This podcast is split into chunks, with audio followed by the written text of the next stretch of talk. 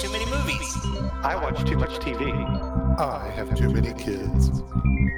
And now we're doing a podcast.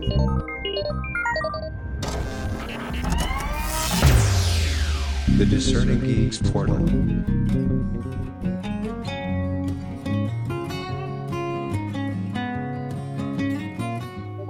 Now recording. Welcome back, everyone, to the Discerning Geeks portal, where each week we take a discerning look into all things geek.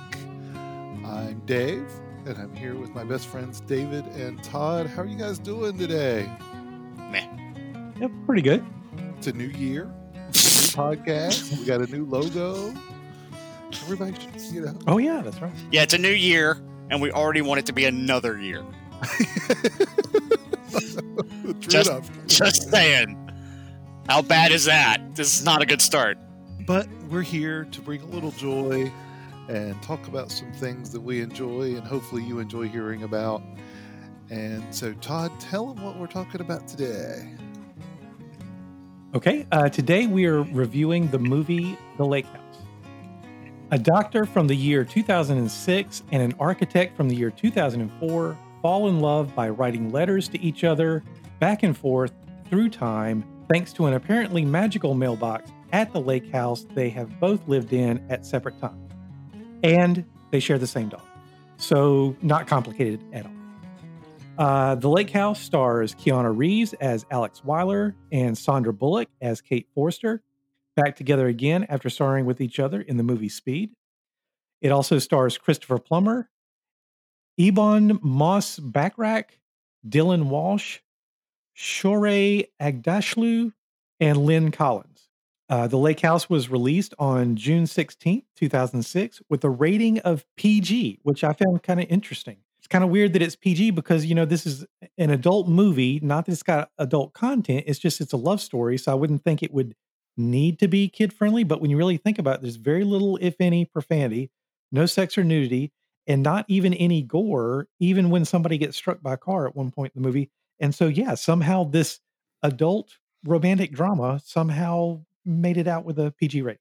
Because It was written. oh, I'm sorry. Go Go ahead. ahead. Oh, okay. Well, ahead. uh, it's because the movie industry is very specific. If there is one item, if there's one cuss word in a film, like if the film is absolutely clean from from from beginning to end, but at one point, one person in the film uses a foul word, it gets a PG rating. so yes, it's clean, but because a guy gets hit with a car, that's the reason it got PG. That's it. Uh, yeah, but I'm I'm saying it's weird that it was PG instead of PG thirteen. Oh, okay. I'm sorry. Yeah. Yeah, you would think that kind of with the more adult themes. I mean, not even that it's like adult themes, but I mean, the story it is. It's definitely not a story that was told for kids. That it, it could have easily they could have gone a route to to give it a, a higher rating. No and it blood. Probably wouldn't have hurt the rating like the number of people that watched the movie. There was no blood except for Yeah. when you're attempting to tell the actors' real names. Go ahead, Tom. Yeah, yeah. Uh, it was written by David Auburn. It was directed by Alejandro Agresti. Ah, I rest my case. Uh, hang, hang on. Sorry, I made him lose his place now. Todd's be like, shut up, man. No, no, it's not that. Alejandro Agresti. Oh, there you go. Thank you, Jarvis. Alejandro Agresti. Okay, Jarvis, we got it. As far as being able to find this movie, uh, I think it is possibly streaming for free via a service called Hoopla Digital, but I'll be honest, I don't know that much about it. It looks like if you want to watch this movie right now in around January 2021, uh, it's two ninety nine or three ninety nine to rent at various streaming services, and those same services have it for around twelve ninety nine or thirteen ninety nine to buy although Amazon Video actually has it at a better price of $7.99.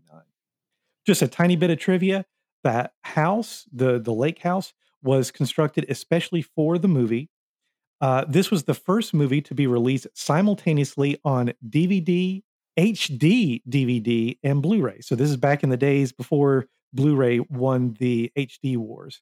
And just a little personal note: uh, this is our first Sandra Bullock movie that we're reviewing, and I've always been a big Sandra Bullock fan. uh, way back in college in the 90s when the internet was still kind of new. Uh, you know, Yahoo was a different kind of website back then. It was mostly just a directory of other people's fan sites. And I had a fan site for Sandra Bullock. And it was kind of cool. I found somewhere on the internet some kind of black and white photo of her like kicking one of her legs up. So uh, her her leg was like perpendicular or parallel to the ground. And so I think I made the menu for the page like underneath her her leg that she was kicking up, and I made the buttons kind of light up when you hovered over them, which was a big deal at the time. And and I designed it well enough that at the time Yahoo, I don't know if you guys remember this, they would put a sunglasses emblem beside of the link for a website if they thought it was cool. Yeah. And I'm pretty sure that I had the only sunglasses symbol among Sandra Bullock fan sites. Who who knows, Todd? Maybe she actually looked at your site, going, "Oh, that's sweet." Maybe, maybe so. Now, just an update to you, Todd, because I think you probably purchased this or rented this um, prior to last night, which is when I did it. um, Apple now has it for seven ninety nine as well. So Oh, okay, good. for purchase. So yeah. Uh, we're we're all really actually Sandra Bullock fans because she's a North Carolina girl, and you know, just saying. Yeah, I can't remember. Is she is she from North Carolina or did she just go to school in North Carolina? Because I'm I'm pretty sure she went to what was it, East Carolina University? Yeah, I believe it was East Carolina University is where she went, right? Hang on, I'll have to Wikipedia it, but I think she's from North Carolina too. Hang on, I'll check, and you guys you guys go ahead and start talking. I'll be right back. While you check on that, what did you guys think of this movie? Did you like it? Thumbs up, thumbs down? What do we think? Well, I definitely like this movie. Uh, I've always liked it. In fact, I think I was the big proponent of wanting to review this movie. Um, and it, it is good.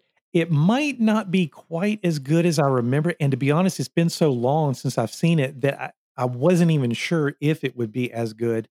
And I, I guess I was kind of hoping maybe it would be a little bit better, but it, it is still really good. I'm, I'm going to have nitpicks, just like always but overall the positives really do outweigh the the negatives and it is a good movie but there's a little bit there to either question or nitpick I got you. I got you. Yeah, I think I was. I think I'm the same way. I enjoyed watching it. There was definitely some, I think, some pacing issues that that uh, it didn't seem to move as quickly as I remember it um, when I watched it the first time. But uh, overall, it's enjoyable. Uh, Leanne and I curled up on the couch last night and watched this again, just so I'd be fresh and ready to for this podcast. And and she really enjoyed it, and I really enjoyed it. Um, our hope was to kind of maybe have her give a little bit of a time to be able to be on the podcast today and give um, her input, but timing and she's putting children to bed um, may make that a little difficult. We'll see if we can't get her on for a little bit later on. Who? Oh, oh, your wife? Yeah, yeah, yeah. Yeah. Oh, uh, this this movie is is an excellent, excellent uh, date film, guys. Like seriously, if you're trying to find something very soft and sweet that the, they're going to absolutely adore watching with you, Lake House is great. But Lake House is also I don't know if I want to say intellectually stimulating enough because that might be a little insulting, but I guess that's the best way to describe it. It's intellectually stimulating enough in the in the sci-fi aspect of what's going on that if you're a bit of a dork and a bit a little bit of action or at least some kind of type of mystery going on or or or you want to try to figure something out, you're going to enjoy this too if romance is not exactly your thing and you're just basically trying to like be nice to her. This is a great movie because it just covers all those bases. She's going to love it for the romance part you're going to love it for the mystery part and uh, basically just keep on going and all that kind of good stuff and you'll be fine with this film as far as a date date film goes uh, as far as uh, uh, miss bullock uh, come to find out she was born in germany uh, her father was in the army and her uh, mother was evidently german and she has a uh, uh, uh, a grandmother who was actually a rocket scientist from Nuremberg. Uh, her parents married in Germany, uh, where she actually lived there for 12 years, it appears. And, but really and truly, um, or actually, excuse me, she lived there for 12 years. She was born in Washington, D.C., in, uh, in a suburb of Arlington, Virginia, is where she was born. But because her father was an army, army employee, they, that's where they, they moved to. She grew up learning German. Um, but she did go to Washington Lee High School, which I believe is in Virginia. I'm pretty sure that that's where that is. But she did attend East Carolina University in Greenville, North Carolina, so she did live here for at least that that period. But she also performed multiple theater productions uh, while at ECU uh, before moving to Manhattan. So it, she didn't actually live in North Carolina, but we still claim her. I mean, if you go to school here, you're a North Carolinian because you don't come to North Carolina unless you like North Carolina. Just saying. Now we know. And knowing is half the battle. but yeah, as far as this movie goes, oh this this is this is this is another one of those rare gems where it's there's not a lot going on, but the whole thing is just it really encompasses to me uh, just a lot of goodness, just a lot of goodness, and it's all it's all very character driven, and the dog is excellent. Just saying. I was trying to remember the name of the dog, and for some reason it's escaping I, I me. can't remember it either. Great. This is normally where I'm hoping Todd jumps in and tells me the name of the dog, but he might be having to look it up. Oh no, I don't know either. No, Oh, no. sorry. I don't know. Okay, that's okay. So overall, everybody positive. on Jack. Thank you. Uh, it's Jack. Jack. okay, yeah, sorry. you. Yep, yep. Yeah, and it's a girl. Whi- yeah, which causes some confusion throughout the movie that it's a girl named Jack. That's right. Uh, but yes, I would agree. This is a great uh, date night movie. It, it definitely gives something for everybody. Uh, it is really clean. We didn't watch this with the kids, but I would have had no problems putting this to play and letting it play while they were in the room playing their things. If they wanted to watch, I could talk to them about what's going on. I don't know that it would gather their attention, you know, just because of the the themes and what's going on in the movie, and you know, it doesn't have cartoon character singing. But um, that being said, it, it's clean. Anybody can watch it, and and it's great movies. Yeah, so that's one reason why I thought the rating was so strange, at least compared to what we get nowadays. Because nowadays, if it's a TV show or a movie that is not geared toward kids, then you'll you'll have profanity and or sex and or violence just almost automatically. There's so especially with tv and especially since um, so many things are streaming nowadays it seems like a lot of streaming networks are like hey we don't want kids to watch this so let's throw in the f-bomb right and left just because we can. And it just seemed weird that you know this was an adult romance romance that like you said dave you thought your kids probably wouldn't be that interested and if the makers of the movie knew that, they could have easily just said, "Hey, let's throw in some more cuss words just because we can," and the kids won't watch it anyway. And they still went with the PG anyway. And I just found that really refreshing. And I kind of wish more movies and TV shows would do that nowadays. They don't have to add in stuff. And I'm talking to you, Star Trek. Uh, you know, we, we went for decades without the f bomb being in Star Trek, but now, oh, they got to put it in because they can get away with it because they're on CBS All Access. Blah. Anyway, but yeah, I think two of the strengths of this movie are simply the premise and the chemistry between the characters. And in that way, it kind of makes it similar to uh, another movie that we did recently, The Adjustment Bureau. Uh, that was a really good review. Check that out. I think it was episode 28, I think. Uh, but look for that episode. That was a, a, a really good review. And Dave, you were talking a while ago about the genre, or or I don't know if you're talking about the genre, but you were saying that this movie could be considered a little bit on the intellectual side. To me, it also has that similarity to the Adjustment Bureau because I yeah. remember calling that a uh, an intellectual romantic fantasy, it- almost like it's a subgenre all of its own. But actually, I would qualify this movie in that same kind of made up subcategory because it is kind of intellectual because it simply has a time travel and travel isn't exactly the right word. Uh, I guess technically the notes themselves kind of travel, but it, it's not like typical time travel where people or larger objects travel Yeah. through time. But um, it's got that intellectual aspect, obviously the romantic aspect, aspect because the two people fall in love, and um, and then the fantasy because that's uh, that's where the intellectual part comes from with the, the mailbox. So uh, so yeah, I, I think this movie definitely has a lot going for it.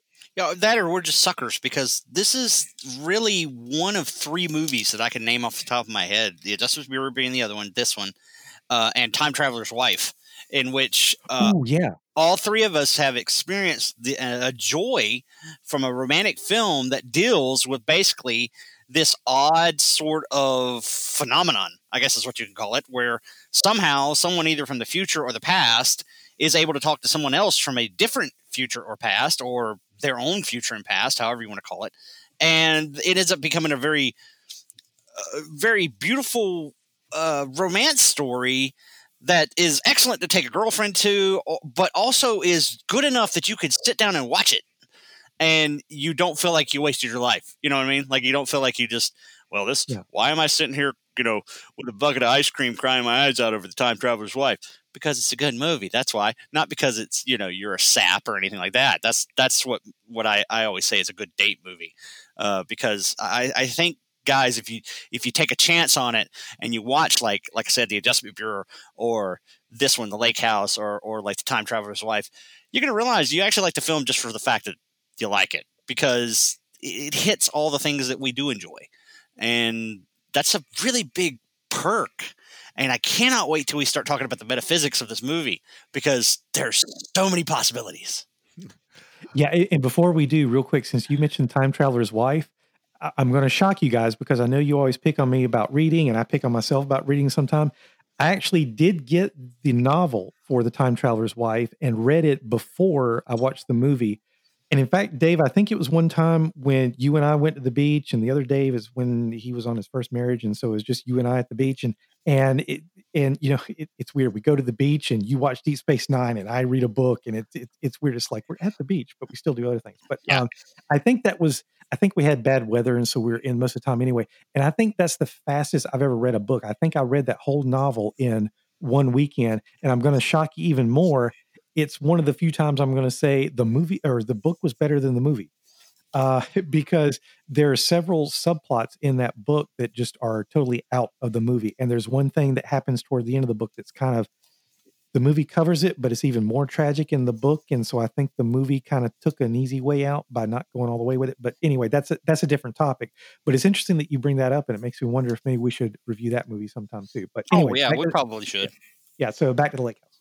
Yeah, back to the lake house. So, and I would definitely agree. I think one of the things that I enjoy about these movies, and again, kind of comparing it to the Adjustment Bureau and this movie, is that they're telling a story and it has these sci-fi you know time traveling elements that are in it but it's not what happens so often in a lot of movies where it's like we have a sci-fi movie but we want girls to come to it so we're going to throw in a little romance that doesn't nobody really cares about Right. to to try to draw that crowd and They they pull off the Star Wars. Okay. yeah Star Wars became a romantic movie at the same point when she goes, "I love you," and Han just looks at her and goes, "I know." You have no idea how many girls I have talked to, and they're not all geeks. Some of them are really hot, girly girl girls, and they will actually they know that scene. They will be like, "Oh yeah, that's like the greatest scene ever," and I don't know why, because you would think that it would be weird. Like they would be like, "No, no, I want him to be all like, I love you too," but no, just the fact of Han being in character going, "I know," fit, and they just they go gaga over it. It's weird. I can't it's figure out women. Okay, well then maybe I'm the weird one.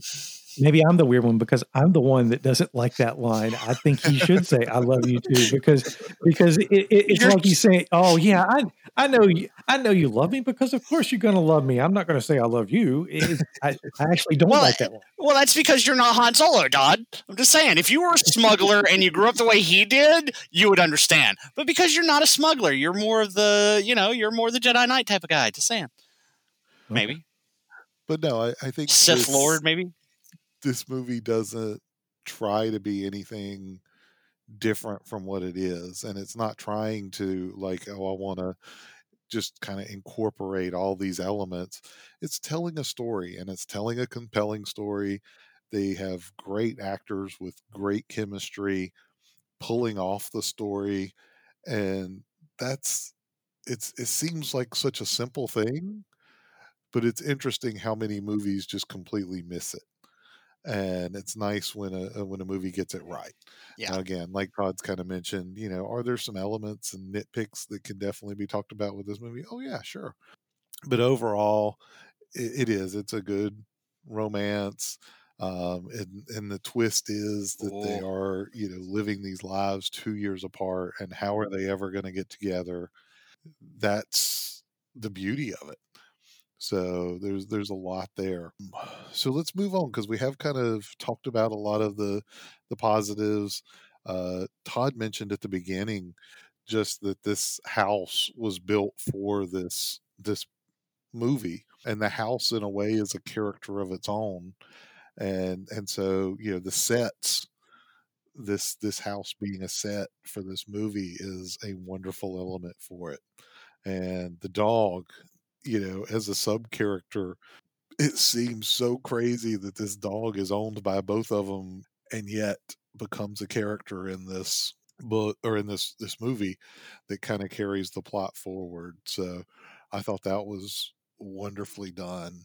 Some of the extra characters um, that are surrounding them as they're trying to go through this relationship with each other two years apart um, is is interesting. I thought all of the acting and and the extra characters and the things moving around it were were really well done. Uh, any other positives before we kind of jump into our nitpicks? Yes, oddly enough, we've been going off into so many tangents and broad strokes. I haven't even crossed off anything from my list yet. Uh, okay, so one of the things that I like is, is it doesn't take Alex and Kate, the two main characters, to figure out and accept their magic mailbox situation. They could have gone on forever going, Oh, I don't get this. Oh, what's going on? And they're just like, Okay, there's something weird going on, but it is what it is. Let's go with it. And I like that. I like that they just kind of get it going.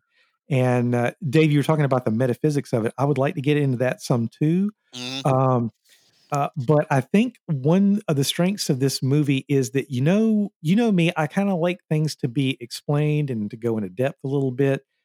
There is no explanation to the magic mailbox. It just does what it does. And for me to like this movie, despite the fact that that's never explained, shows that they took this fantasy element. And I know a lot of times uh, time travel is, is considered science fiction. I think because there is no explanation, I consider it fantasy this time. But they take this fantasy element and they use it as a vehicle for telling the story. And then from that point, it's just pure character interaction. And I think that's why I don't mind it. I don't mind the fact that we don't get into the I want to get into the metaphysics, but not the physics. Physics, like wh- you know, are these tachyons? Is there some kind of subspace field around the the the mailbox? Who cares? Is it a teleporter? dri- yeah, it's the driver of the story, and that's after a while, that's all that really matters. And I kind of like that. Uh, I like the natural progression in their relationship because at first it seems a little bit shallow. They're kind of talking about not very deep stuff, but it gradually goes further. And I like the fact that, you know, at first they have to show them writing notes back and forth to each other through the mailbox because that's what's doing it. But then after a while, that would become monotonous. So then the movie uses this shorthand of having them be either across from each other or it's almost like they're having phone calls with, with each other. And then you have to wonder, okay, are they saying that all at once in one letter and then sending the letter and then in the next letter they're responding to each statement one by one or is it kind of like a jigsaw puzzle of conversations but again if we were to see every single time they put something in the mailbox put the flag down put it back up all that it would get monotonous so it's kind of nice to just see eventually them carrying on conversations normally but we know because it's been established earlier that they're doing it through the notes um, and then one last thing, um, a lot of actors, no matter how good they are, don't do crying scenes very well. And I know that Keanu Reeves himself gets picked on a lot for not being a great actor. I actually think he's pretty good. I think a lot of it is probably his voice. He almost always sounds like a surfer, and I think that is like an automatic negative against him. But that doesn't mean he doesn't pull off great performances. And there's a scene in this movie where something kind of depressing happens for him, and you actually see his character cry. And it's a brief scene, but it's done well. It's done really well. It's believable. And like I said, a lot of better actors can't always pull off crying scenes. And I think he he did it pretty well in that scene. Awesome, awesome. Yeah, I think so too. I, I love the these actors. I love their chemistry. I think it was a, an interesting pick because while we get, yeah, they they kind of had a shallowish relationship in what was it, Speed? I think was the first one that they appeared in. Mhm. Um, you know, I, I think this gave them an opportunity to really play off and uh, their their chemistry and and explore it a lot deeper. Um, it wasn't just you know oh action this that and the other and them responding to it. It was we got to see them build a relationship. I like the way you put it, kind of almost from the start. Like anybody else, any natural progression in a relationship, it starts with, oh, hey, let's just get to know each other. Let's ask some, you know, what's your favorite color? You know, what do you like to do? What do you know, what's your job? And you get to meet that person and then you gain more and more knowledge. And as you gain more and more knowledge, you start touching on deeper things until you are sharing those very deep personal uh, events and things in your life with another person. And that's how a relationship develops. Um, and it seems very natural in this movie. Um, it, we're not forced to believe, hey, they're just meant for each other, and it, you know, but the the actual relationship and their their relationship develops over time as we see these letters go back and forth. And I also agree, uh, you know, the mailbox is one of those things where it's kind of like, you know, hey, we don't know why it works, but the reality is you really don't care. You know, at the end of the movie, and that's kind of rare to say because I think a lot of times we would get caught up in, well, how does this work? This, that, and the other. If these other things weren't working so well, if the relationship wasn't working so well, um, if the action of the movie wasn't carrying it, we would kind of stop and want to delve into, well, I wonder how this mailbox works. By the end of the movie, you're like, yeah, I really don't care. You know, I don't care how the mailbox works. It did its job. It's a it's a point of communication for them and it is how they were able to kind of have this relationship and you didn't have to delve much deeper into it The closest I come to caring how it works is I wonder how it works with normal mail. You know, if, if one of them, whoever's living in the house, if if they get a, an energy bill or a water bill or something, is it coming from the correct time? And if they send off a check through the mail, does it does it go correctly? Uh, Does the mailman even come for pickup to that mailbox, or is it strictly meant for these these letters? I do wonder that much, but yeah, as far as how it works, I'm, I'm okay with. It. Anybody else any other positives before we start delving into kind of some nitpicks and, and Well, are we going to start talking about the metaphysics, or are we just kind of commenting at the moment? i was going to save that for kind of a, a little bit deeper delving deeper after we Oh, okay, okay, yeah. Well, uh, that's yeah that's yeah no, yeah that's no problem. Uh, po- positives. Um, this is a very nice touristy way of seeing Chicago because isn't yeah it takes place in Chicago, right? So it's it's kind of interesting because there's a lot of shots, especially with uh, Keanu Reeves' character being an architect, so to speak. And there's one point where there's this whole deal where he he actually has her go on this trip to see all his favorite buildings. Um, it, it, it oddly enough is one of those where it's kind of like uh, if the if the movie was trying to give back to the people that helped him make it, you couldn't ask for a better thing. I mean, you know, the Chicago Tourist Board probably was like, we just want to cut out these sections right here where it shows all these cool buildings and just put it in our, our ad. Uh, but yeah, if you if you've never been to Chicago and you ever kind of want to know what it, it kind of really looks like when you're not looking at crazy stuff or whatever. This movie's good for that because they do show you some of these iconic buildings uh, that are in Chicago, and and you find out that Chicago is not like just a dirt hole. You know, like let's you know let's face it, we all have our own uh, ideas of certain cities. You know, when you're from certain places, and and you know it's like Chicago mob, right? Yeah, I don't want to go there. But yeah, when you really look at Chicago like through this film and through the lens of this film, um, you kind of get the idea. Wow, there's there is a lot more to it than you than you thought. And so uh, it, it is interesting, I think, how how uh, uh, there are certain times where where film can really glorify where they are, and and I kind of enjoy that as well. This kind of uh, just walk about town uh, to see things, um, and uh, so yeah, I mean, as far as positive goes, yeah. uh, Besides the character stuff and everything we've already talked about. all right well let's kind of get into some nitpicks and little things that we would kind of hopefully want to see them do better next time and then we'll get into our little delving deeper and, and about the metaphysics uh, i know todd's got a few todd start us out with one Okay, yeah, I'm looking through my list now. I want to save some of them for lightning round. Oh, actually, okay, no, let me start off with quotes because I, my quotes double as nitpicks. There's one point where Alex's character says, You never told me how beautiful you are. And that was after he actually saw her in person. And of course, because he's in a different time, she doesn't know who he is or why he's nearby, but he can tell it's her and he sees her. So later he tells her, You you never told me how beautiful you are. And I'm thinking, why would somebody say that? What eh, would she just say in one of her letters? Oh yeah, by the way, I'm really hot. You know, and he'd be like, Oh yeah, well, thanks for telling me. No, of course she's not going to say that. And then I think it might have been in that same letter where I think she said, uh, well, how do you know it was me? And he says, long brown hair, gentle, unguarded eyes. And I'm thinking, okay, gentle, that's a weird description. It's kind of vague. What does that even mean? And is he talking about her in general, that she seems gentle in general? Or was that also another descriptor of her eyes? And either way, what does that mean? And what does unguarded eyes mean? And then even more kind of weird is that she actually stops and she's like, okay, yeah, yeah, yeah, it was me. And I'm thinking, so by the description, gentle and unguarded eyes, you're like, oh, that's me to a T.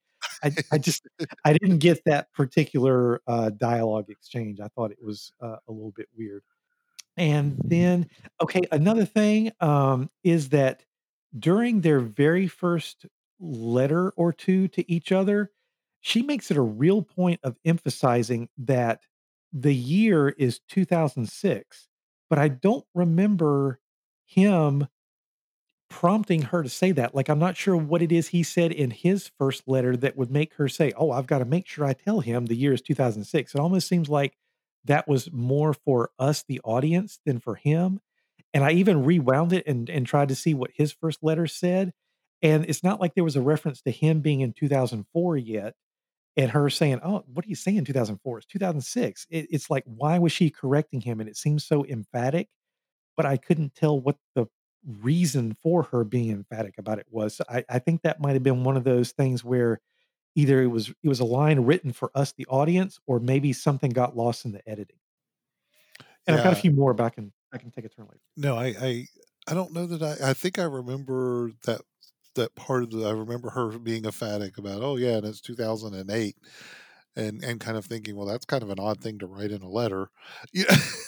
By the way, it's yeah. you're. I'm not going to sit down and write a letter to you guys and be like, oh, and it's the year 2021. Be like, well, yeah, duh. Um, but yeah, I think it might have been a plot device just to kind of move things along.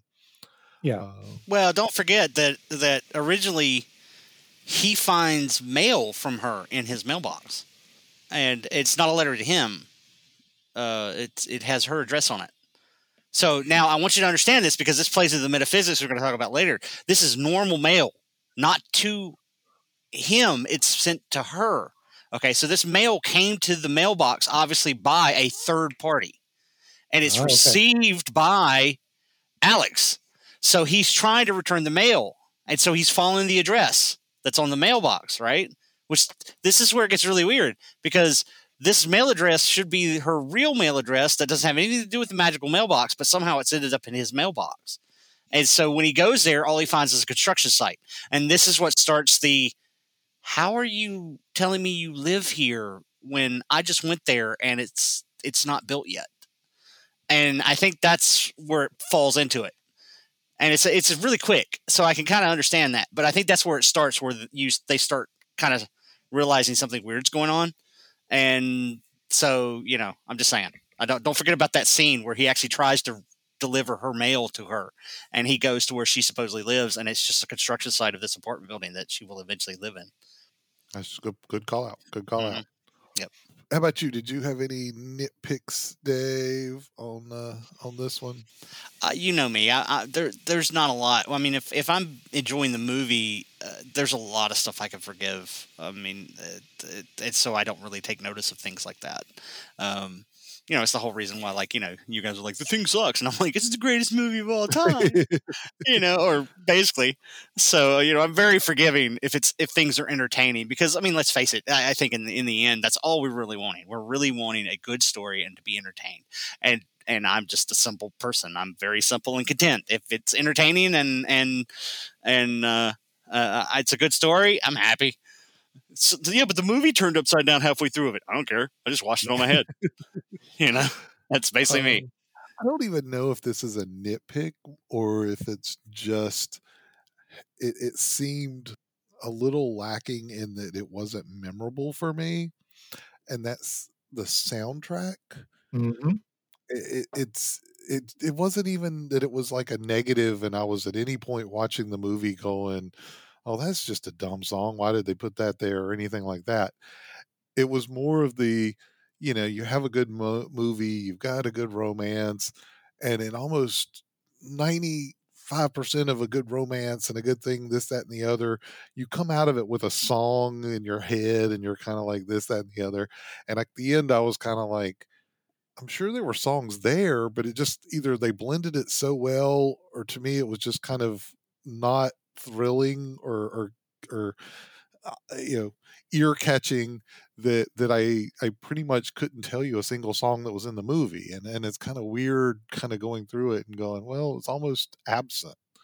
And and by that I kind of almost call it a negative because I was kind of like, oh, I don't know what happened. You know, why why why wouldn't there be more good songs in it? Did you kind of pick up on that, Todd? Oh, definitely. I, I would agree. In fact, I was going to say that for lightning round because I don't remember any of the songs like you. They weren't memorable. I just remember thinking, wow, the song at the beginning of the movie is not that good, and the song at the end of the movie is not that good. And then in between, I just didn't pay attention. Yeah. Uh, yeah. I didn't like the choice. All right. Any other nitpicks? Uh, say yeah, there there are one or two I want to say for lightning round, and I think one I want to say for the whole metaphysical uh, discussion. But one I think is a flaw in the whole not time travel but time messaging thing. At some point during the movie, because Alex is at a different time than her, he's actually able to go and meet her at some point. And of course, she doesn't know that it's him because in her timeline, they're not communicating yet. So they have technically met, but then in her time, a man gets struck by a car. And in case we haven't said yet, our our spoiler our, our reviews are usually spoiler filled. So here's a, a big spoiler coming up. Spoilers. The man that she sees get struck by a car happens to be Alex in her, in her future. But because they did meet back in the past, and in fact, they even kissed one night, you would think that she would recognize this guy who she, uh, you know, performed medical procedures on for an hour after he got struck. Now, maybe he got struck so badly that his face was dis- disfigured. But again, we already said that there was no blood or anything in the movie. So we're led to believe that anything would just be internal. So, how bad could his face have been? You think that she would have recognized him. And I think that's probably one of those little time travel slip ups that we're probably not supposed to think about, but I did. Which one? and uh, Which one? I'm sorry, I missed that. What? What? What's the time travel slip up? Uh, in so- the past, in the past, they meet at the Yeah. party and Yeah. they even kiss. So she would recognize him. But then in her time period later on, he gets struck by a car and she actually performs medical procedures on her on him because he's she's a doctor. Yeah. And so she's treating him, and yet she doesn't recognize him as the man that she kissed at a party two years ago. Well, when a two-ton vehicle smacks you in the face, you might be a little unrecognizable. Just saying. Oh, by the way, when you're talking about the song, it's a little hard to realize that Paul McCartney's that never happened before is not that popular. But okay, that's that's that was a song. it was a Paul, Paul McCartney song, but Yeah. yeah, It, it it just it wasn't memorable in the movie, if that makes sense. Well, that's okay. I don't think it was supposed to be. I think it was just supposed to kind of meld things together. But yeah, I mean, and I understand what you're saying, Todd. Don't get me wrong. I, I completely agree with you. It's just that sometimes you have to apply a little more what I call stupid logic to it, which is, yeah, he just got hit by a car. And she's thinking about just keeping the guy alive. So yeah, she might have, you know, and actually she does. In, in the, the terms of the film, she does. But it just takes her talking to Alex's brother later, two years later, to suddenly realize that that's who she was trying to save at the beginning of the film. And and the reason was is probably because of just think about it. You're a doctor. This guy's been hit by a car. He's dying. You're not thinking what he's looking like. You're just thinking, Yeah. I've got to save him. And then it just took two years that when he says, yeah, blah, blah, blah, two years ago, such and such, that's when her memory went click. And then the other memory went click. And then that's the reason you have the ending that you do. So what's what's your thoughts on the the metaphysical of this, Dave? Kind of as we're as we're Well, see, the it. thing is, is, is you know, you guys keep talking about the mailbox. I don't think the mailbox has anything to do with it. I think the mailbox is simply the vehicle. I think it's the dog. Ooh, Oh, Because if you think about it, this dog is magic dog. it's a ma- I don't know if you want to call it a magic dog. I mean, really and truly, I think there's even a concept that you could almost go so far as saying God is a dog in this film. Because don't forget, Alex decide he gets mad at his dad. He's tired of doing all this stuff. He goes out to this lake house that I think he designs and he builds himself. And it's in the process of building this lake house that as he's painting that bridge, this stray dog just runs through and creates the the paw prints uh, on the deck that uh, uh, She she mentions she it she mentions in her in her uh, thing later, and then when Alex has decided that he's leaving, that he's going to leave the lake house, like he's going to go back to work or whatever it is. I, I can't remember exactly what it was. Uh, uh, you know, first of all, the the the Jack uh, uh, Jack, so to speak, he run uh, she runs off, and they have the whole party thing. So it, it runs away, and it's it's you know Alex and Mona when they're dating, and they have the incident and the party. And so the dog brings them together, all right, for this random type thing because you're sitting here going, this dude just met these two people and like, yeah, come on in and have a surprise birthday party with this chick. You have no idea who that is. You know, think about it. And you're like, oh, okay. Um, which also gets Mona with Morgan and gets Alex gives Alex and her the opportunity to get together. So that's directly involved with the dog. Then um, when Alex decides that he's leaving, the dog runs away. But Alex doesn't chase it this time because he knows that in two years, with all the conversations that he's had with her, that Jack will end up with her. So the dog has just gone off because okay, nothing's going to happen for the next few years, um, and also because Alex technically something happens to him, and then shows back up, and then don't also forget that she named the dog Jack, and he doesn't know what he's basically been referring to the dog as dog, you know, until he learns that, and then when he says Jack to her in the past, the dog responds. So this dog you know, maybe it's one of those weird type of things. You know how we often talk about like cats have seem to have this weird thing where sometimes they'll just stare at nothing, and you you just get this feeling that they are looking at something and you can't see it. Maybe it's the same deal. Maybe somehow a dog and a cat have this weird ability of of being in two places at once in time, and we just don't even know it. And or is it the fact that the dog itself is the power? Because you would have to think that even though they say that nobody's been here in those years between they're getting ready to renovate it. And so it would be interesting to to almost uh, after this movie do a sequel uh, in a way like a little mini sequel of once they renovate the house does the house continue to operate in that way? To where if somebody puts something in the mailbox does somebody two years from that point get it? Even if it's to themselves like let's say they live there t- for 10 years and for some reason they keep getting letters that they just wrote yesterday from like two years ago. You see what i'm saying you know, is it, is it that weird? And so that's the whole reason I don't think it's the mailbox because I don't think it could physically exist in that one location in time. I think the dog is the direct being or angel sent or whatever you want to call it that is powering it because it seems like the dog, which is the whole reason I say the dog is the greatest actor in the whole movie, the dog is always on point and is always pushing to get Alex and her together to save Alex's life and to get her and him together almost as if they're destined for something. And the dog understands that. And so this is what the dog's mission is, which is why it's a stray, it just shows up and then later on it's it shows up with her and sticks with her because he knows the dog knows that it's like on her. She's got to be the one that saves him. wow. That that's interesting. I, I never paid that much attention to the dog in, in the movie. I just figured it was like one of those extra props. It's supposed to be like, oh, isn't it interesting Right, that they and- shared and- this other thing? And isn't that how you would think that it would work? That like, you know, you don't want people to know of this type of immense type of power or possibility, but and and so you would put it in the most mundane thing, just a stray dog. Yeah. Yeah. So I'm just saying. That- I'm just saying kinda something blow your mind. Well, that makes me want to watch it again and pay attention to the dog this time and, and see what's going on. Because yeah, who knows? Like you said, that could explain the mailbox. The mailbox is just doing it.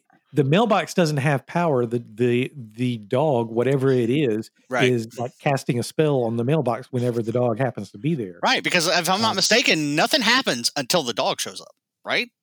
Or am I crazy? I I don't know. That's what I would have to go back and see. But at the same time, I think there are times the mailbox does work when the dog is not around. Well, and that's fine, but see, the dog's with one of them. You see what I'm saying? Like the dog's powering it. It doesn't as have, as, the, so yeah. as long as the dog is in one of their lives, that's Right. Yeah. right? Because uh, you know he doesn't. You know, I know that they kind of sort of broke up at one point, and that's the reason like they both leave the lake house or whatever it is. But it's it's also that's the time period where they have no contact with each other. And then of course people would be like, well, what about the ending? You know, which is true, because you know technically, well, I guess the dog was in her life still, so yeah, maybe. No, I, I think that's an awesome observation. I, I definitely could see Thank you, thank you very much.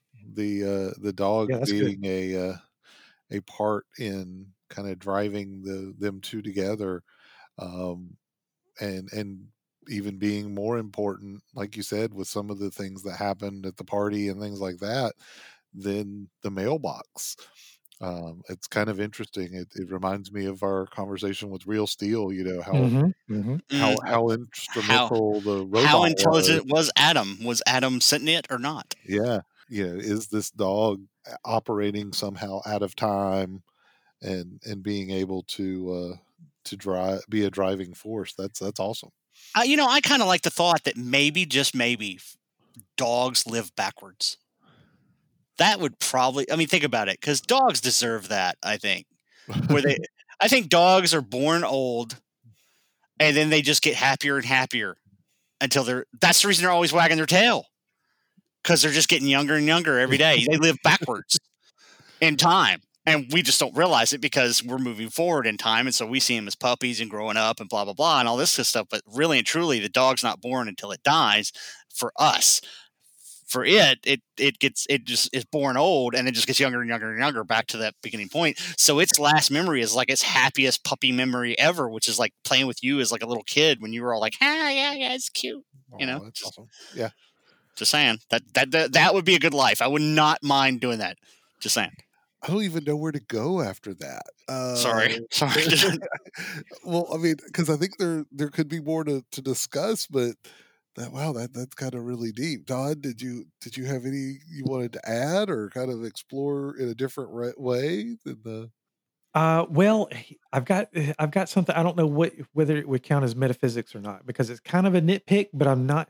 I need to ask the question because it may be that I missed something and maybe it shouldn't count as a nitpick. But it has to do with a possible paradox, or maybe not even a paradox. But okay, let, let me just try it.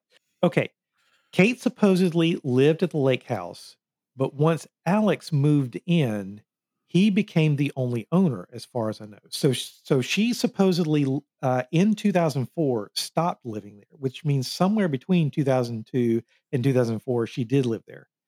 But he's in the past by two years, so he moves in in 2022, or excuse me, uh, 2002. You've got him And- backwards, right? He was there from 2000 to 2004. She was there from 2006 to 2008, right? No, Okay. uh, or or wait a minute. Oh yeah, sorry, I wrong years, but still the right idea. Yeah, yeah, yeah, When yeah. I was saying 2002, I meant 2004. When I was saying 2004, I meant 2006. So, Right. so she was there in 2006. They, we've, I've Uh, confused or- him enough with the dog thing. Let's not confuse him anymore. Got it. Yeah. Go ahead. Sorry. So in 2006, she supposedly moved out because she went to that new apartment. And that's why she was wanting her mail forwarded and everything, which means supposedly between 2004 and 2006, she lived at the, at the house. Maybe not the whole two years, but at some point. But he moves in in 2004.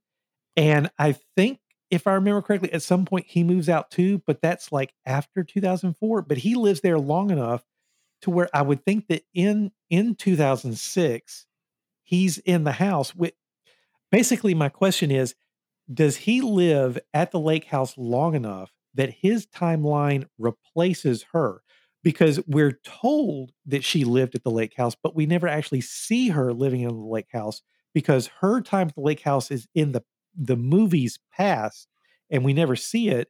But he is in the past, and his present and future, I think, replaces her past.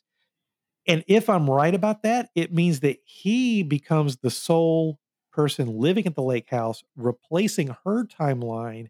And yet somehow she still has the memory of having lived at the lake house, or else they couldn't communicate with each other through the mailbox. Does that make sense? I know it probably didn't because I got the years confused uh, so much I at the beginning. so. So Yeah, so in in, in she's 2000, okay, in, moving out. yeah, go ahead, Dave. Yeah, she's moving out in 2006 and is communicating with him moving in at 2004. But if he lives there long enough, then he would have been there the time that she was there. Right. but, Right. but we really don't have a timeline for how long she stayed there. I don't think. But we, I think it did feel like, or we kind of got the sense that she was there for a while. Yeah. Um, good question. Good Well, It- see, it's the- it- they both leave the lake house at some point, and she leaves Mm-hmm. in 2006, and he leaves when she tells him to stop writing her. When he fails to show up for the date, which I'm guessing is somewhere around either late 2004, early 2005. right? And so, and then that's when I think he goes back to work for his dad. No, no, he goes into business with his brother. They open their Yeah. own business after their dad's death, And, I think there is a scene of him having his own apartment. Right. And so that's when they kind of lose touch and the lake house is empty from the time she leaves. which means she must have moved in for a few months during 2005 Right. before moving out in 2006 but it's like a totally off-screen thing Yeah. it's something it's- that we're told and it's established but we never actually see her living at the lake house, lake house which is kind of weird because that's it's the thing that they're supposed to share Yeah. and i guess supposedly how the dog crosses paths with them too and yet we never actually see it and it is a little bit weird and that's what made me wonder is it a paradox or is his timeline timeline replacing hers I, think it's, Um, I, I- think, uh, no, go ahead. I'm sorry. well, i was just going to say maybe not but it, it's still something that i think the movie could have done a little bit better job explaining Yes. Yeah. I can see that. Yeah. It's, it, they, they discover they're living exactly two, two years apart. So in other words, the day that he's writing to her, uh, if they, I don't know if they ever give a date, but i the date he's writing to her is the same day for her just two years before. So you would probably have to think because I think if I'm not mistaken, let's see, she finds. I think we. I think you're gonna have to go back and watch the dog because I think the dog is important. Because I think with the dog, when he's leaving the house and the dog runs off, like I think one of the very next scenes is her finding Jack. So I think the dog doesn't ever is never out of either one of their presences. When the dog runs off and Alex knows that the dog's going to her, that's exactly what happens. The dog's not actually running off. It appears the dog's running off, but it's not. It's actually just running across the park to her.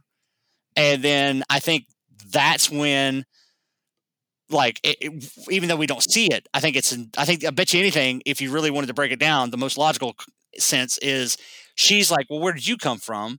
The dog walks back to the lake house, and then that's when she realizes she wants to live there. Do you see what I'm saying? I know this sounds weird, and I know it's not anywhere in the movie, and it's just something you're gonna have to like either decide on it or not. But if it comes down to the dog, then the dog runs away from Alex, goes immediately to her, leads her to the lake house. She now lives at the lake house until she leaves. And then that's when the whole thing happens with the whole two years apart type of thing.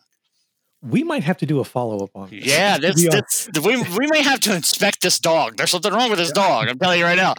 well, because my, my question about the, the paradox or the replacing timeline or whatever, that I think is something I thought of after watching the movie. And Mhm. and like I said, it's not included in any streaming service, so you have to rent it all over again if you think about something a, a couple days later. And I didn't want to have to rent it again. But now that you brought up the whole thing about the dog, now I want to rewatch it because of the dog too. And next time I want to take closer notes at the timeline and see who really does live at the lake house and when. Mhm. And I don't. We might have to do a part two to, to this. I mean, me. I mean, it does come down to a very interesting, interesting idea because there, there's not just the paradox of them living two years apart. There is also that whole thought of we know that this movie is is attempting to get these two people who already badly enough live two years apart.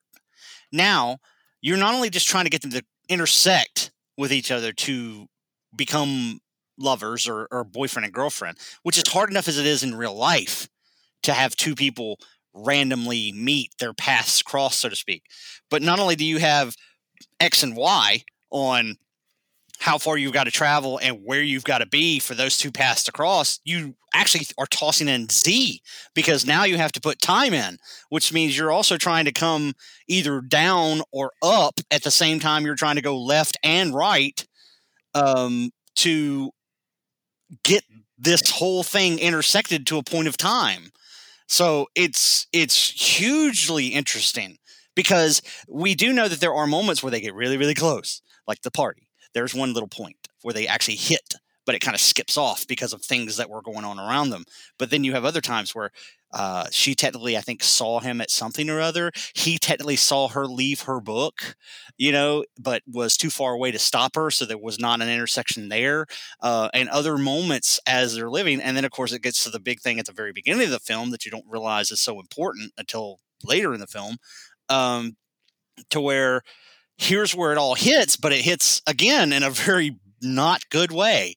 And so it's it it is weird because this love story is not just about until I thought about it uh, not just about an X and Y of two people crossing paths. This is a this is an X, Y, and Z of two people crossing paths that have to also figure out how in the world do you do you pull her forward and him back at the same time that one's going one way and the other's going the other to make everything just hit and it's it's just it's done better than you think it is. And we may be thinking way too hard into this. It could just be a, just a really good story, but it's it's this is the kind of thing we live for. You know, being discerning geeks. This yep. is the kind of thing we live for when we can look at this really good film and and it just blows our minds up on on the possibilities of being able to look at it and it's still a great I will say it again, date film. If you have a girlfriend, if you if you have a wife, if you have somebody you like and you just want to do like a great little like kind of lovey-dovey romance type thing, this film is perfect for it. Just saying. All right. And, so, oh, and it, it, it it's working. The whole philosophical discussion because while you were talking, I opened up my spreadsheet and I started adjusting my score. Oh wow! wow. Um, yeah, that's going to be interesting, and we're getting ready to get to the scores. It's not bad that it's you know this is actually pretty good because I haven't mentioned this, but I didn't watch it. I, I I'm I'm just going off of everything I remember from it from the seeing it the first time in the theater. Wow. So I mean, the fact that so so much is stuck with me this far without you know watching the film and actually commenting on things. Just saying. Oh, that being said, I want to kind of throw out, you know, we would love to hear what your feelings are if you've watched this movie, what you think, you know, it all means, if the timeline is right, if you've seen a breakdown of the timeline or done one yourself. Um, send it to us. Email us at discerninggeeks at gmail.com. Comment on our Facebook page at the Discerning Geeks portal. Um, we'd love to have your input, or you can tweet at us maybe, hopefully, um, discerning at discerning geeks. Um, we'd love to have your input on what you think of this movie and kind of some of the things that we've discussed. That being said, we need to kind of move this conversation along, and I do feel like we may have to do a short follow-up episode at some point on this one. We've we've opened up a lot of of cans and not been able to answer them, a lot of questions, um, but maybe we can explore that on a future episode. But it is time to get to the lightning round. Lift off and the clock has started. Insert sound effects here that Todd does a great job on. And I am going to result to our initiative rolls to see who is going to go first on determining uh, who goes first in the lightning round. Does everybody have a dice? What? What? What? Pick a dice up. 20 sided. Give me a roll. What? Hang on. What? Oh, okay. All right, I do now. Uh, yeah, I got my four sided dice, right? Yeah. 20 sided. Right, four Any sided. modifiers? Yeah. No modifiers. Well, I have a rolled a natural 20, so I'm going first. I was going to say, I got a five. I got 15. We're We're big enough dorks as it is, Dave. Don't make us do this on live podcast. Jesus, what's the matter with you? Golly. It makes for better podcasting than us arguing for 10 minutes about who's going to go. I think it's funnier if we argue about who's going to go. But you're up, Dave. You get the first round, lightning round. I think the dog. Oh wait, I'll have to wait for the time. Yeah, wait for the, the Yeah, time to okay, count- ready? count. Yeah, sure. Okay, and go. The dog was robbed. So the show won the Oscar for this film. I mean, best supporting dog, something, anything. But the dog got robbed, and I think people should complain to whatever it is the the Oscar people. What are they? What do they call it? They should complain because by God, if we're gonna start getting all weird and socially woke with Oscars, then I want to see more animals win Oscars, and I want them up on stage to give speeches. Just saying. And that's all I got to say. Time. Dear new tenant, welcome to your new home. I'm sure you'll love living here as much as I did. It's all about the dog. It's all about the dog. Okay, so I'm up next, and i- i- as you can tell, I love this movie. But just a warning: I've only got nitpicks left, so my lightning round is going to be kind of negative.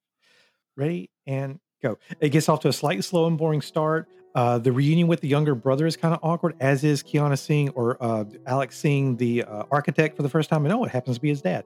Uh, let me see. Uh, at one point, uh, Kate's character says, "Oh, I was having a bad hair year." I actually think that in 2006 she was having a bad hair year. In 2004 she was having a better hair year. I don't like the second choice boyfriend. Uh, and let me see. Oh, the ending is a little bit on the uneventful side. Uh, kind of romantic, yeah, but uh, maybe just a little bit flat. What day is it there? April 14th, 2004. No, it's April 14th, 2006. This is insane. Awesome. Good job. Okay, you ready? I am ready. Okay, go. You mentioned the ending. I actually had to stop and laugh with Leanne and go, "Wow, is that like an assault?" Because you know he pulls basically pulls up and just looks at her and then kisses her without even like taking a moment to say hey. And I was like, "Wow, okay, I'm not sure if that makes it through today's standards of getting permission." But it was very romantic, and and it, and she didn't have any problem with it. So if she didn't have any problem with it, then I shouldn't either. Um, it is a great film. Enjoy it. Enjoy it with someone. If you've got a, a, a significant other, curl up with them and enjoy it. Time. From Warner Brothers Pictures This house is about connection. comes a love Even though this is clearly impossible, it's amazing. without limits. All right. Did my complaint about the second choice boyfriend make sense? Yes. Okay. No, I- yeah, I- it was I- just, Yeah, I understand that yeah, complaint. the- yeah, it was the same little uh, nitpick I had about the characters in the Adjustment Bureau. How you know she's willing to to marry one guy, but then as soon as the first guy comes along, it's like, oh, who's this second uh, loser? You know, Yeah. it, romantic comedies and, ran- and romantic dramas tend to do that a little too easily. You have that. You have to have that other person kind of vying for the affection, but you don't want to portray them in a way that they actually could win, because then Yeah. you're like, well, why didn't they stay with that person? Why? so they kind of get the short end of the stick on uh on being portrayed as with much of any depth, uh, and it's necessary. But so it's time for us to now throw out our ratings and we get to give this our rating with each of our own unique rating system. Mine ends up being a 10 point scale, uh, 1 to 10. And yeah, all in all, great, fun watch. Watch it anytime. Don't have to worry about watching it with the kids. It, is interesting, and I enjoyed the kind of metaphysical talk that we had, and that that does kind of bump it up a little bit for me. I enjoy that we can kind of see some depth in this movie. So yeah, very strong, solid eight. You know, it's not a you know, I don't think it's going to top anybody's chart as best movie. Um, I'm not even sure it kind of creeps into a top ten, but it's definitely one to watch anytime, and it, and it's really fun and solid. So I give it an eight out of ten. Okay. Uh, and my grades are letter grades. And at the very beginning of this review, I said that it maybe wasn't as great as I remembered it or as much as I hoped it would be, but I do still like the movie. Well, as I just mentioned a few minutes ago, our discussion of this has actually bumped it up because one of the things I grade a movie on is rewatch factor. And I thought, okay, now that I've seen it, I could probably go a while without seeing it again. Now I'm actually I don't know if I'll actually do it, but it might at least cross my mind every once in a while that I should rewatch it because now I want to pay attention to the dog. I want to try to retrack the timeline. I'm almost tempted to rent this movie again. And I bumped a couple other categories up. And so originally I was going to give this a B, but now it's a B plus. Yes, I have won. Hopefully, this COVID thing will be over soon, Todd. Because since I did find it for only seven ninety nine, it was going to be like three ninety nine to rent it. I just bought it, so I have the digital Oh. copy. So once COVID's over, we'll just all get together and actually watch it. In Well, yeah. Hopefully, when COVID's over, we'll actually all be in the same room doing this, and so that way we can just, you know, probably go stupid long. Be like, wow, we're we're talking three hours. We need to cut this back. you know me, guys. I'm I'm like, I don't care about ratings. Besides the fact that, uh, yeah, you'll. This is this is a this is definitely a matinee movie. I wouldn't say necessarily pay full price for it anymore. However, it's really, really close because there's not a lot of age to this film. This film pretty much works anytime. Uh, but I would definitely say it's a matinee movie. If you had, you know, if I'm not saying you're going to pay money for it now, as in like you know go to the movie theater, but if you did, like if for some odd reason it opened tomorrow, like hey, we're redo we're reshowing Lake House, yeah, go to the go to the matinee, spend five bucks, get that like you know twelve dollar bucket of popcorn because it's worth it. Um, you know, it's not just a Saturday movie. It's it's definitely a you could pay money for this movie and not feel gypped. Uh, so yeah, I mean, just it's just good. Period. I was hoping to get a a rating from um, Leanne. Unfortunately, I wasn't able to to get her to give me a number or a grade, but I can, you know, tell you that uh, she enjoyed this even probably slightly more than me. Um, so wherever that kind of interpret people want to interpret that on a scale, um, I think she would easily give it higher than an eight out of ten. Um, she enjoyed the uh, the movie and enjoyed the characters. Um, and again, we enjoyed just sitting down watching it together. So if you can find somebody to watch this with, it's a good one to to do that with. That being said, we're about ready to call this episode a wrap. Um, I mentioned it earlier, but I definitely we would love, love, love your feedback. So if you have a chance, rate us on iTunes or pod whatever podcast platform you listen to us on, Anchor, whatever. Give us a rating. You know, tell people, share it, let them know that we're out here. We're still trying to to build this thing. Um, we do it because we enjoy it, and we hope that you guys get a little bit of enjoyment out of it. But also, And among and Yeah. among that feedback, you could tell us what you would like us to do in future weeks. Something that we usually do at the end of every episode. uh, I'm I'm getting there. I'm getting there. oh, okay, okay, okay, okay. I, I'm sorry. I thought you had forgotten. No, no, no. Sorry. sorry. Yeah. um, He I- did.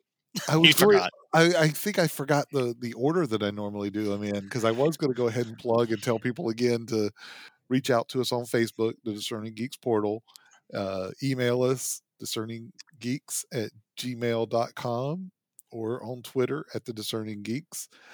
But yeah, I usually save that for after uh, we throw out our suggestions. But this week I threw it out before, so yeah. let's do our Yeah, sorry, sorry about that. So I thought you would. I thought you would have forgotten. because we're doing no, I. I didn't forget. I just forgot the order because it has been a while.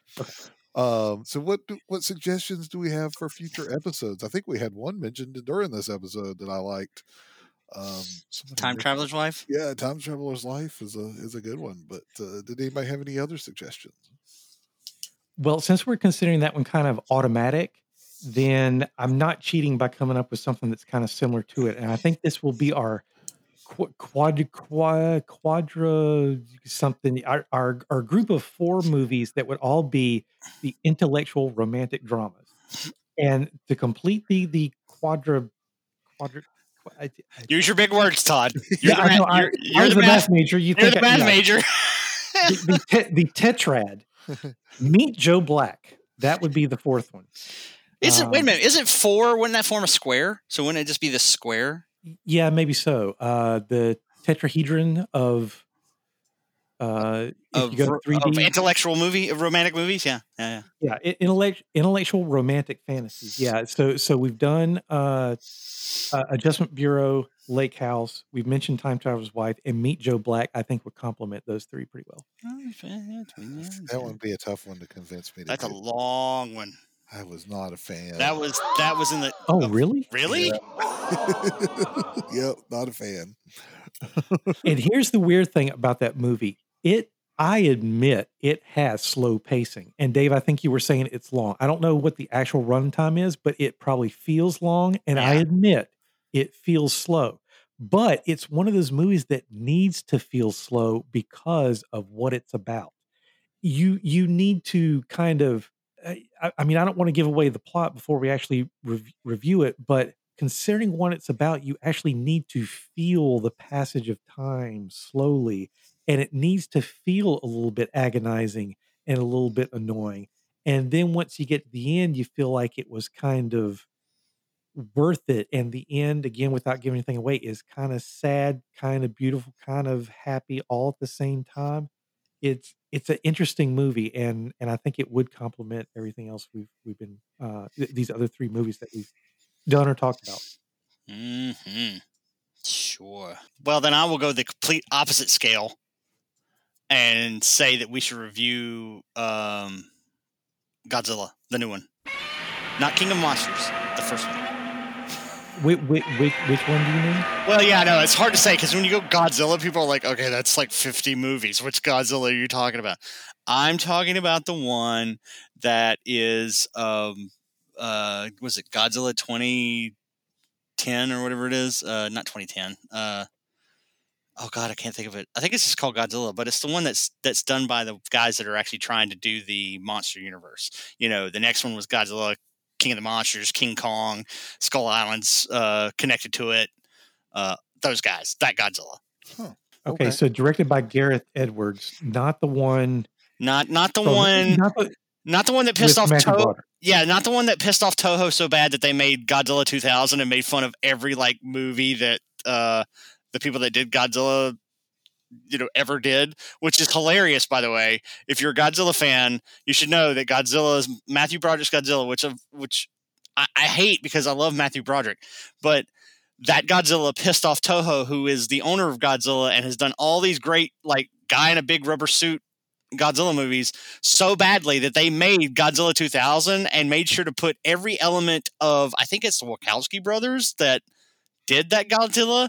They put every element of every movie the Wachowski, Wachowski brothers ever did because I think they also did in Independence Day or whatever because that was a big part of it, um, and made fun of it and had Godzilla pretty much trash like all their movies symbolically. It's it was the greatest thing ever to to to me. I'm just saying.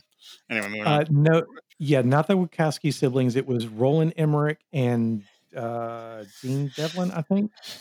Yeah. Well, So anyway, it was, it was- yeah, it was directed by Roland Emmerich, produced by Dean Devlin, and they both wrote the screenplay together. yeah, and well, anyway, yeah. It's Alright. it's just funny. Godzilla. Well, and see, I I would throw in a different movie in this intellectual romantic comedy Thanks. yeah um, category and throw out Dave. I hope you appreciate this because I think your little call sign on our recording today is Chris Pratt, but we have Chris Pratt. That is Pat- correct. Pratt I am Chris Pratt today. and and Jennifer Lawrence in Passenger. Oh, Okay. I actually own yeah, that film. That one's interesting. I- I actually kind kinda of throw enjoy that film. into into a into a very similar category of of kind of what we've been talking about. It it's it's a romance that that kind of the characters character driven Yeah. romance. Yeah. romance slash kidnapping, kind of possible possible hijacking, maybe. Depends on how you look at it. If you look at it through one lens, it's a beautiful, cute little love story. When you look at it through the other lens, it's pretty much a stalky type weird thing. So I think that's the reason why people had this kind of like either liked it or you didn't like it. There wasn't a lot of middle ground. Just saying. It would be I fun can, to I can definitely understand. Yeah, I can definitely understand the controversy. I don't know if that would live up to the Me Too movement. I don't know. Uh, We don't- yeah, I we don't don't- know. we don't care about movements here.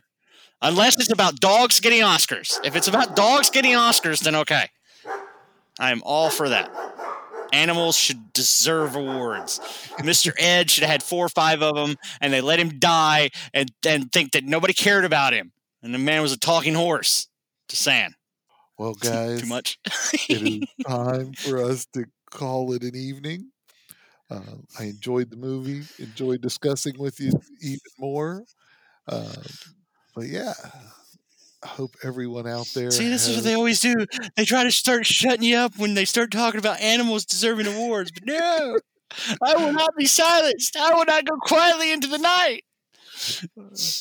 I hope The uh, xenomorph from Aliens should have an Oscar. Godzilla should have a whole trophy case of awards.